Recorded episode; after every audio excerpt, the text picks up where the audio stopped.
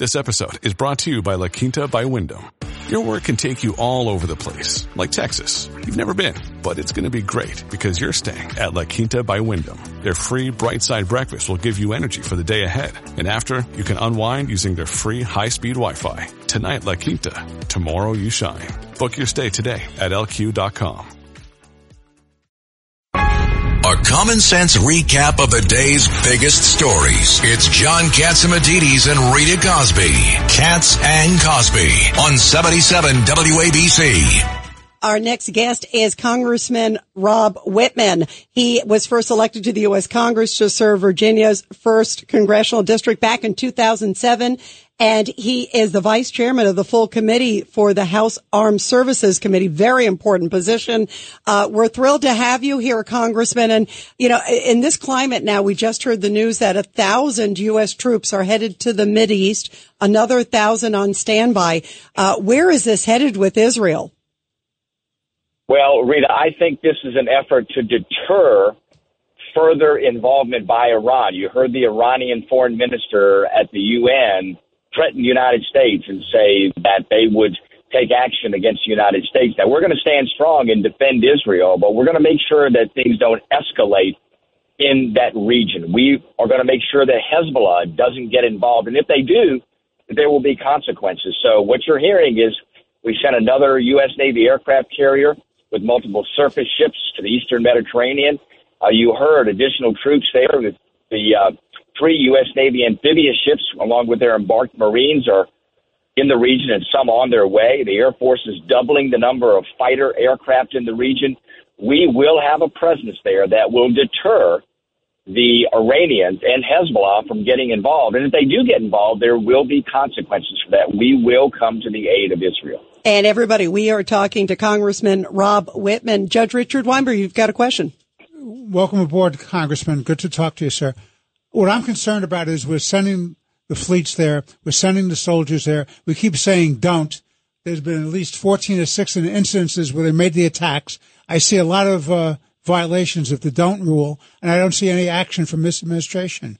What are your thoughts? Well, Judge, Judge, you bring up a great point. We, at some point, you have to take action. The president yesterday said, "Hey, don't do it again, or we're going to take action." You do have to take action. We've seen uh, are now numbering almost 20 attacks on U.S. troops in Syria and Iraq.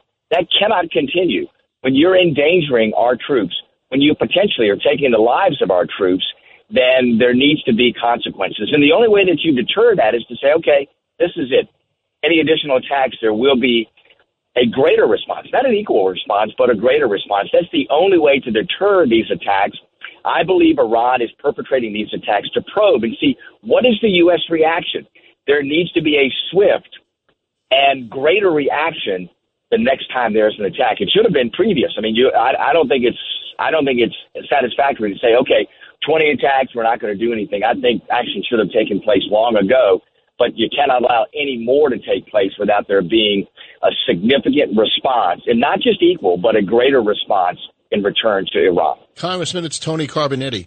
Well, why doesn't the military demand a at least an attack on the Republican Guard? G- give us a military target if they're going to start attacking our military.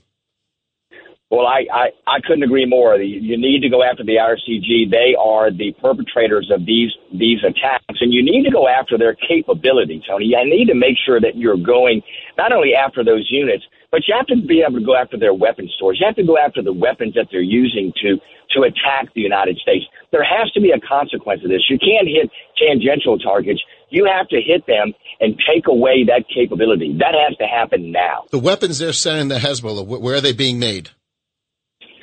Well, a Take lot of those are advanced weapons. Yeah, exactly. Take out the facilities that are making them. A lot of them are being made in Iran. There are advanced manufacturing facilities in places like Lebanon. Uh, the thing that, that doesn't make the headlines is that the weapons that Hezbollah have are advanced weapons. These are weapons that can, can reach Tel Aviv. They're precision weapons. They're not like Hamas.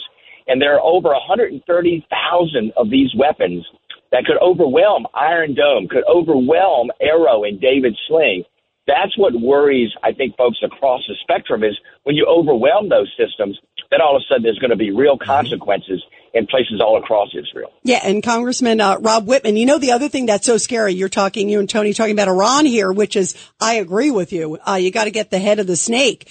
But what's really scary in the last few hours, Iran is coming out saying they want some of the hostages that are being held in Gaza.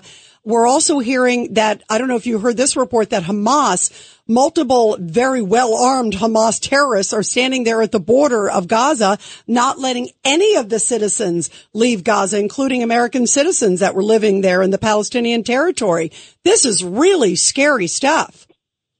It is. If you're not allowing citizens that want to leave to leave, then you are essentially putting them in place to be uh, to be at risk in any sort of conflict that takes place there.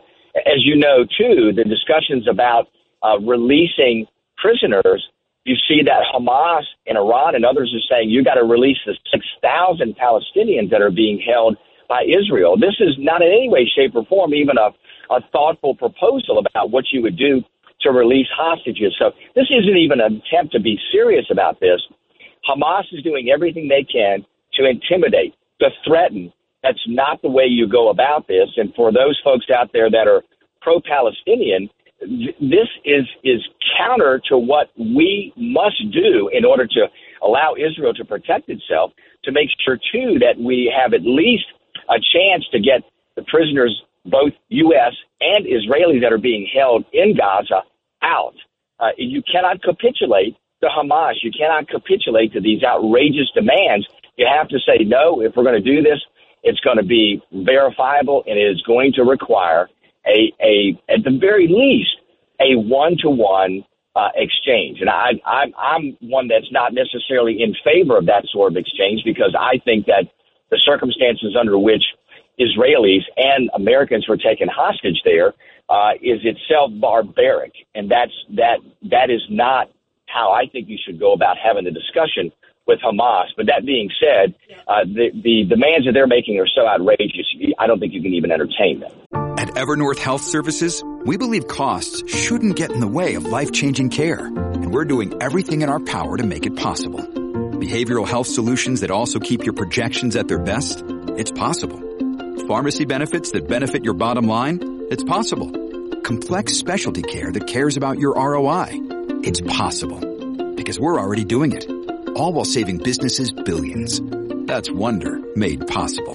Learn more at evernorth.com slash wonder. And before we let you go, Congressman Rob Wittman, um, your thoughts about the new speaker, uh, because we obviously have a brand new House Speaker. I'm sure you know Mike Johnson. Um, and what role do you think Congress can have in all of this now that finally there is a speaker? Well, listen, I think Congress plays a central role. There's a reason that, that Article 1 is first, and that is the legislative branch, I think, is central to what needs to happen to make sure we're defending Israel and doing the things necessary there. Mike and I serve on the Armed Services Committee together. I love Mike Johnson. He is very thoughtful. He gets it. He has the background on armed services. He represents a district that has a strong military presence. He's just the type of leader that we need. He listens. He's thoughtful. He's about getting it done. You know, I think he's the right person in the right place at the right time. I look forward to working with him. I think folks across our conference look forward to working with him. I think he will be the person to get things done, especially in a world today that is incredibly challenging, incredibly dangerous, and takes this sort of leadership. I think Mike Johnson is that person. Well, we thank you so much for being with us. Congressman Rob Wittman. really important. You got to come back on again soon. Thanks so much, Rita. We will do that. Thank you very thank you. much.